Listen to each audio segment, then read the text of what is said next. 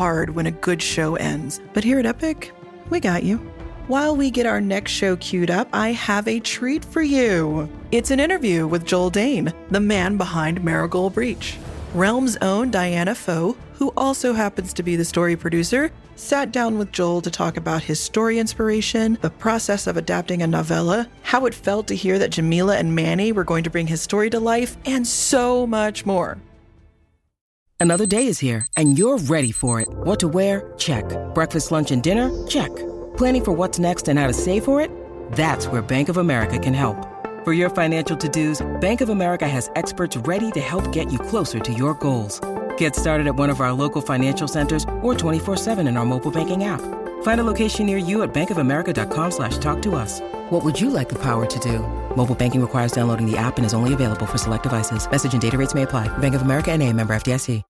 Every five minutes, someone dies while waiting for a compatible donor heart, liver, or kidney. On a remote island in Lake Superior, a team of geneticists strive to engineer an animal with human compatible organs, thereby saving millions of lives. But these ancestors are not the docile herd animals they envision. Instead, the project spawns something big, something evil, something hungry. Ancestor by number one New York Times bestselling novelist Scott Sigler is available for free on Apple Podcasts, Spotify, or wherever you get your podcasts. I know that no one wants to hear me talk about this interview anymore. You want to get to the good stuff. So let's go. I'm your host, Faith McQuinn, and I am so excited to take you behind the scenes of Marigold Breach. Hello, everyone. Thank you for joining us. This is some behind the scenes with Joel Dane, the writer behind the show Marigold Breach. I'm Diana M. Pho, the producer behind Marigold Breach, and I am super excited to talk to you today, Joel. How are you doing? I'm doing very well. Fantastic. So, a little bit about uh, Joel's background. Joel Dane's father and five of his uncles fought in World War II. So, the war stories he was raised on were empathetically anti fascist. His mother served a much longer tour as a school teacher, and together, those two perspectives inform his writing. There's plenty of explosions and gunfire, but he tries to focus on what people are fighting for and against, and to never stop asking questions. He is the author of more than 20 novels, including the Cry Pilot military sci fi trilogy, and wrote a dozen episodes of a Netflix original series, and of course, Marigold Breach. I am so happy we get to chat today, Joel. It's pretty exciting to have a peek about what goes into developing a show. I know I have a lot of conversations about people who are curious about the audio space, about podcasts, uh, especially coming from writers. So I hope this conversation can help inform people about what it takes to uh, create that audio lift to bring stories to life for your, our ears. I guess to start our conversation, can you talk a little bit about your inspiration behind writing Marigold Breach?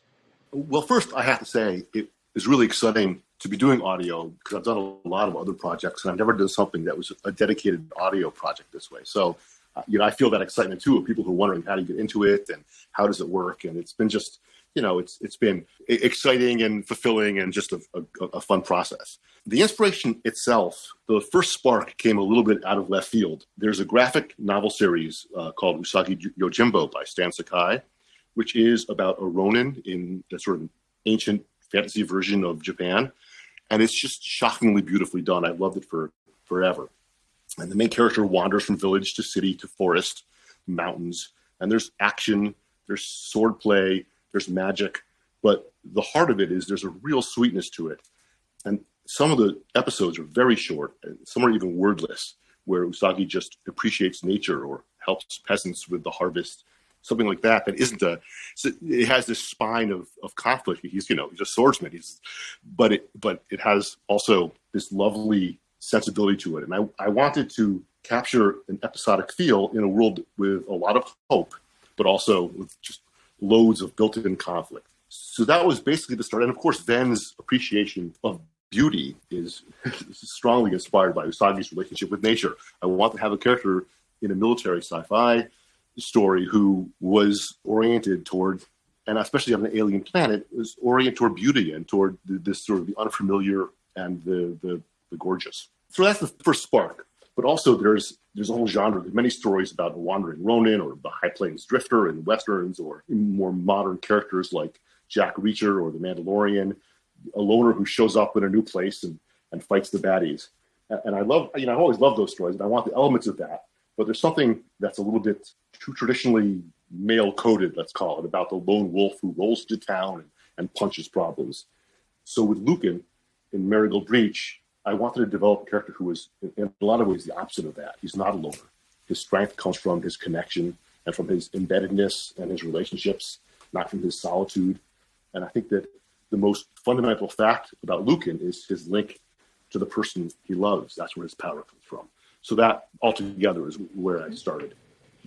That's really great. And I what I really enjoy about Lucan and Ven's relationship that you don't typically see in space adventure is the fact that while we can be blown away by beautiful world building and distant planets and the other the alien nature that comes in science fiction, it really brings a sense of humanity and heart to the story that we can be wowed by a concept or by some strange, you know, flora and fauna, but it's really the people and the relationships that, you know, people have together that root us and make us cheer for a story and make us makes us feel emotionally invested.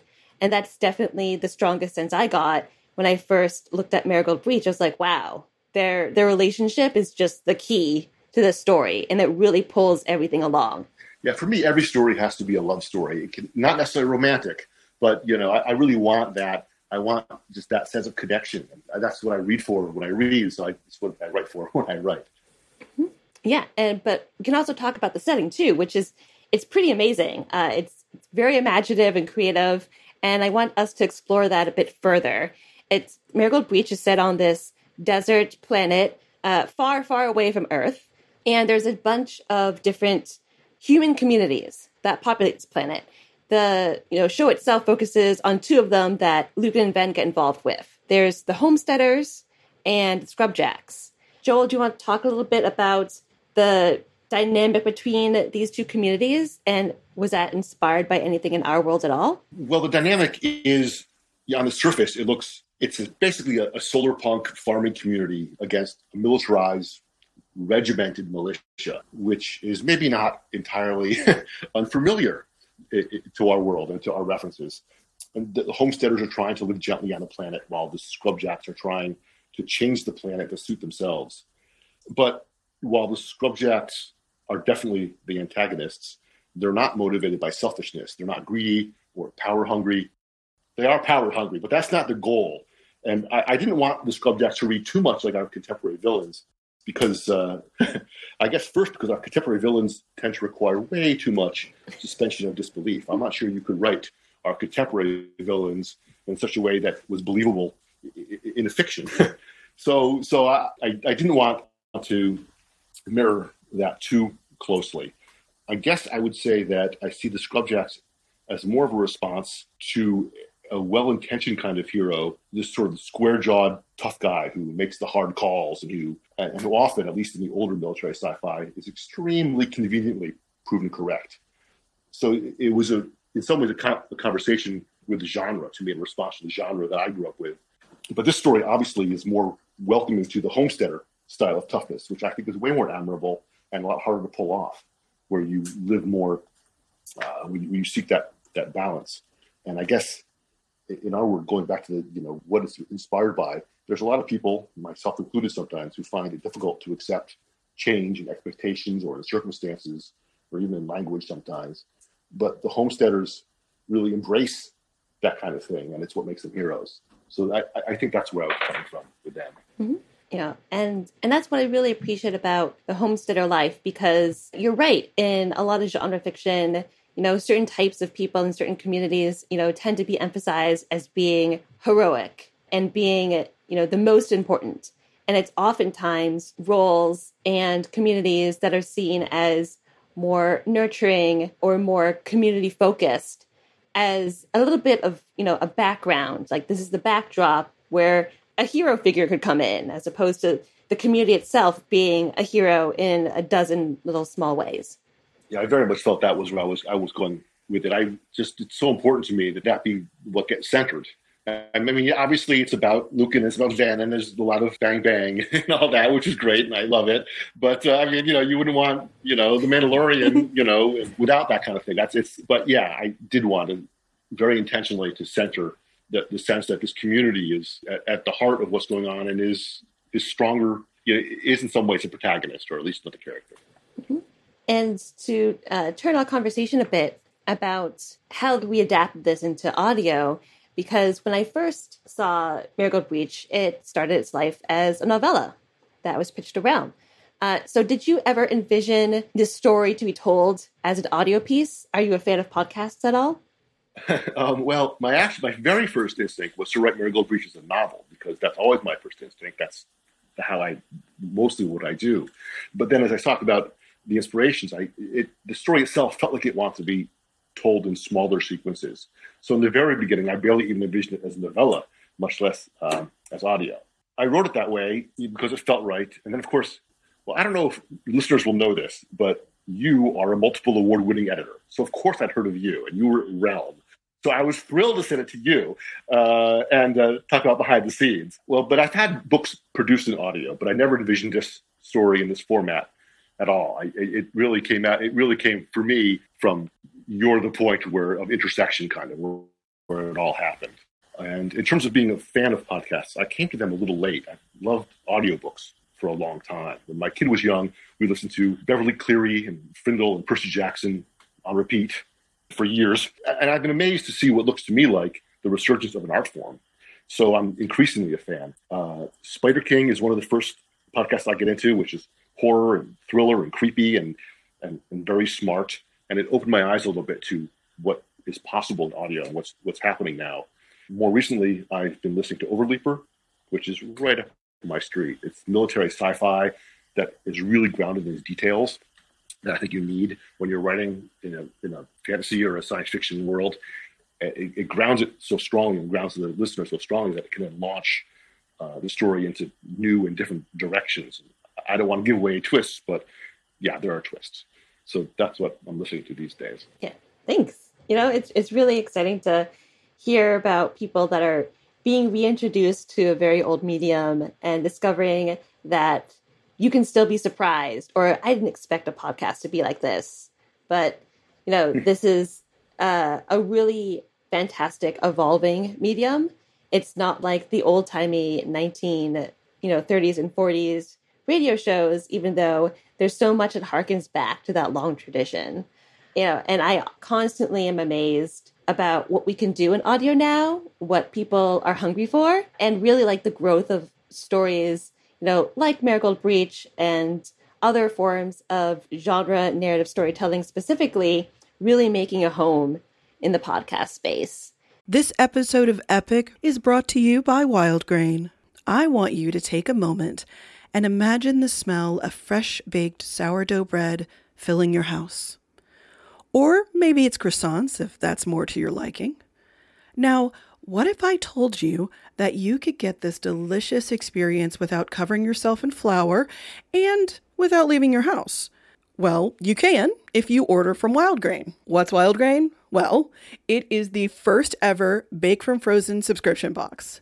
You get sourdough breads, fresh pastas, and pastries that go from your freezer to your oven and ready to serve in 25 minutes or less. I just got my first box and it had three different sourdough loaves, biscuits, croissants, and two different kinds of pasta. I made the orange cranberry biscuits right away, and I cannot tell you how wonderful my house smelled, and they tasted even better. Scallops and wild grains fresh fettuccine is on the menu for this week, and I plan to pair it with the olive oil ciabatta loaf. Doesn't that sound so good? If you're a carb lover like me and you want good carbs free of preservatives and artificial colors and flavors, then you'll want to get a subscription right away. And now you can fully customize your wild grain box so you can choose any combination of breads, pastas, and pastries. You can even build a box of only breads, only pastas, or only pastries if you'd like. Plus, for a limited time, you can get $30 off the first box, plus free croissants in every box when you go to wildgrain.com slash epic to start your subscription. You heard me free croissants in every box, and $30 off your first box when you go to wildgrain.com slash epic. That's wildgrain.com slash EPIC. Or you can use promo code EPIC at checkout. Hey there, this is Justin Bartha. I made a funny new podcast, King of the Egg Cream. It has the greatest cast in the history of podcasts with actors like Lewis Black, I'm torn by my feelings for two women. Bobby Cannavale, You can eat it, or if someone hits you, you can put it on your cut. Melanie Lynskey, I wonder what these marvelous things are that look just like boiled chicken feet. Jason Ritter, I can break things and pick locks and kill people. Michael Stuhlbarg, The whole point is to inspire people that they should make themselves better. Ari Graynor, No, don't whet its appetite. What are you, an idiot? me, Justin Bartha, That's not just any egg cream, that's a Lemke's special. and all narrated by the hilarious Richard Kind. This is the story of Harry Dalowitz and how he rose from nothing to become New York's King of the Egg Cream. So if you like funny true stories, come listen to King of the Egg Cream, available wherever you get your podcasts. So, in thinking about our process working together, it it was a long one. I have to admit, uh, we we we learned a lot through the process, but I think it's definitely worth talking about how the adaptation process was for you. A little bit from my end about thinking of, how uh, we can format things in audio and how our process really changed and evolved like bit by bit as we uh, push this to its final form. as you know, I've I've been in publishing a long time, and I've done some screenwriting as well. And uh, in publishing, a writer is often given a lot more control and authority over the, the words on the page, which, in my experience in screenwriting, wasn't so much the case. So uh, there was a moment in the adaptation process when we were rewriting the novella into an audio script, and we went from working in the word processor to working in the screenplay software, and I panicked a little because to me it felt like we were shifting into into Hollywood culture, and to me that felt like a, a red a red flag. And I was like, oh, here we go. Diana's going to start giving me notes like, what if in, instead of an AI, Ven is a a talking lizard or a cloud or a cucumber. and um, and so I, I was worried that, that you were going to want to change the story more than I was comfortable with. Of course, none of that happened. And for me, the actual process was one of paring back the text and moving as much as possible uh, into dialogue, losing descriptions of sounds or motions that were easily conveyed by sound, like you know the doors opening, people walking, gunfire. There's so many things that it, it took a while for me to realize these are not only can they be portrayed via audio, but they're better portrayed via audio, it, it, and uh, and to, to trust the audio process. So it was a real learning experience for me as as we went through the various stages of this. And my favorite thing, I think, was in the very end when uh, you and Fred, who's the director of audio, would uh, would would ask for another moment, me to add a moment of dialogue or a, a moment of action or whatever it was, mostly dialogue, but for for pacing to button a scene or to strengthen a moment. And I would give a few options, and then you would pick one of them to run with. And I really enjoyed the the the chance to sort of give you the multiple choice choose your own adventure element of that, which was just and it was just fun. It was, it was part of a, a process that I haven't I haven't engaged in before, so I really I really enjoyed it. And it, but it was it was challenging. It was it's it's a new way of thinking about a reader or a listener and and how much information you have to gi- give them to make sure they're tracking exactly what's going on. Yeah, and uh, on my end, on top of being in the audio space, I also have a background in theater. So it's it was exciting to be in a place where, like, oh, I get in a sense to impact characters in a way for this show that I would have never done as a book editor. Uh, in terms of thinking about how can we adapt this to an audio space, but also just giving a lot more of a collaborative, creative feel, a little bit more you know, ability for the actors to explore the characters in ways that even you and I, Joel, might have not thought about. I think part of the joy of working in audio drama specifically is that it is, you know, it's an art medium that is a team effort. So while books are also, for those who aren't familiar with like the bookmaking process, the editorial process is collaborative, but it's mostly you know, a one-on-one process between an editor and an author. And it's usually leaning towards the author's favor because the editor's job is to highlight the writer's story. And for audio drama, it is if you imagine, you know, a physical theater space, you know, and there's the actors on stage, but there's also the entire stage crew. There's the director, there's the makeup artist, there's the, the prop masters, there's lighting, there's all these different elements that make a performance happen. And the same thing happens in audio as well. It's really gratifying to know that when we are pulling the show together behind the scenes, even you may have not have seen this part, of course, Joel, but like going to meetings and talking about the show and feeling that everyone else in this, you know, in this, you know, Slack channel or in this Zoom or whatever are on the same page as you because we're all dedicated to making this together. And that in itself is a very rewarding feeling, especially when the show finally comes out and you're like, we did it. We all did it. It's it's pretty fabulous. And one of the highlights, you know, of the show, of course, is the talent. Marigold Breach really comes to life because it stars Jameela Jamil and Manny Jacinto. And Joel, we can talk a little bit more about how we both felt when we heard the casting news, a little bit of lead up towards that. I think it's it was one of the the highlights of working on the show is the ability to like be with great actors who are, are able to bring Luke and Ven to life. In Marigold Breach, Henny sort of plays three roles or three situations um, or three perspectives at the same time. He's narrating, and then he's in scenes with other characters and just discussing things with them. But then he also has his internal monologue, which is really an internal dialogue with Ven. And being able to carry all three of those different perspectives forward is really important. So an actor to have the range that he has was just perfect. And then, you know, obviously that's my rational response, whereas my emotional response was the good place. It's Manny and Jameela So that was that was pretty exciting too.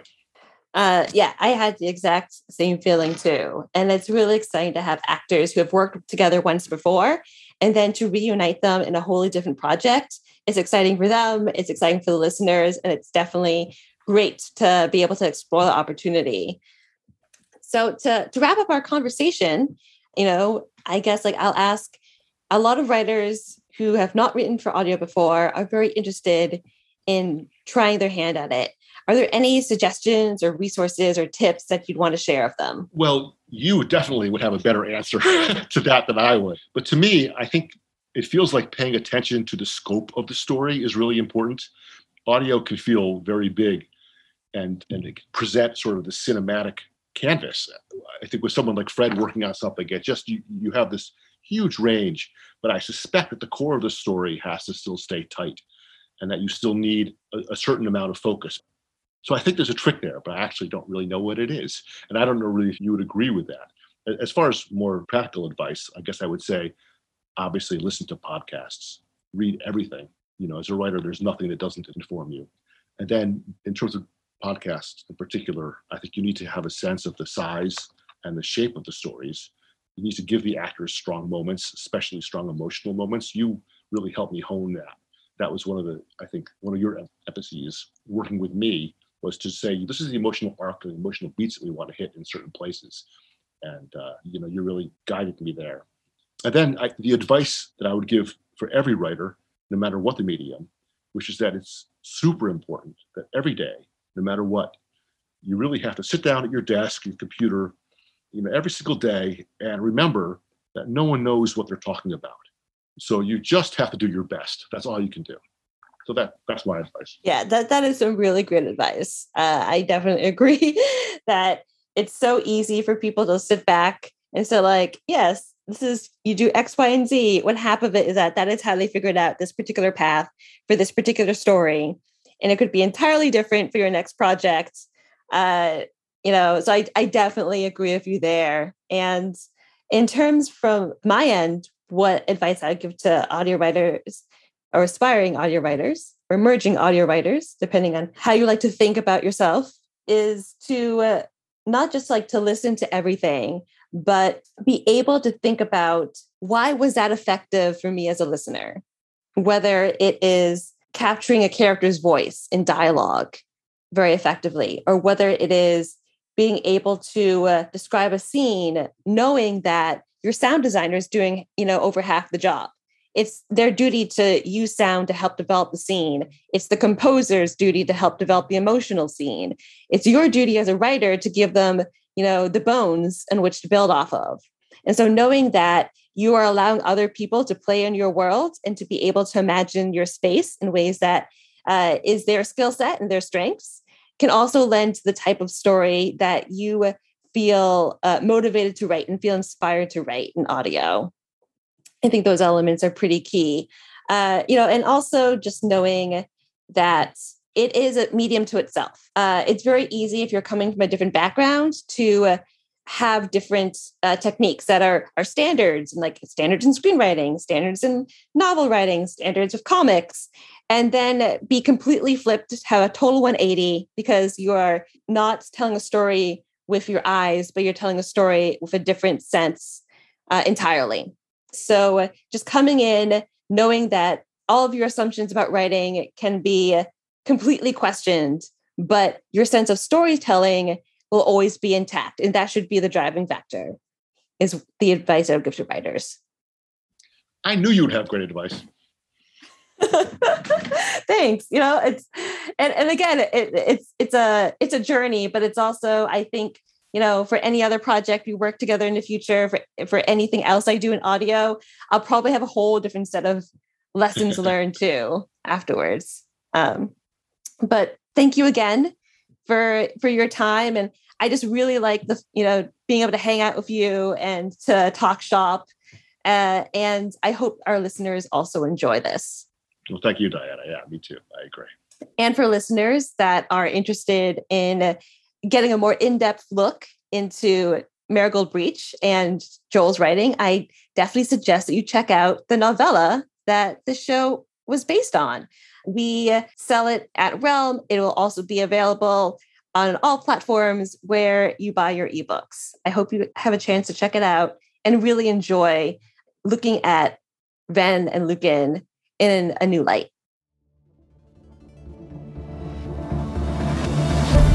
Think we all can agree that Marigold Breach is a phenomenal story, right? And that Joel is an excellent storyteller, of course. But it's time to leave space behind for now. Meet me back here next time as we set off on a new adventure.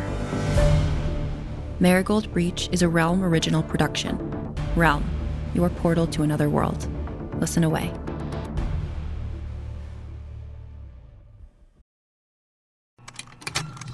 Contained herein are the heresies of Radolf Burntwine, erstwhile monk turned traveling medical investigator. Join me as I uncover the blasphemous truth of a plague ridden world that ours is not a loving God, and we are not its favored children. The Heresies of Radolf Burntwine, coming January 2nd, wherever podcasts are available.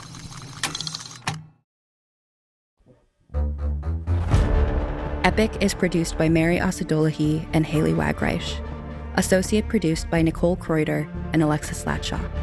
Executive produced by Molly Barton and Marcy Wiseman. Hosted by Faith McQuinn. Audio editing and original theme by Sam Bagala. Cover art by Kendall Thomas. Find more shows like Epic by following Realm on Apple Podcasts, Spotify, or at realm.fm.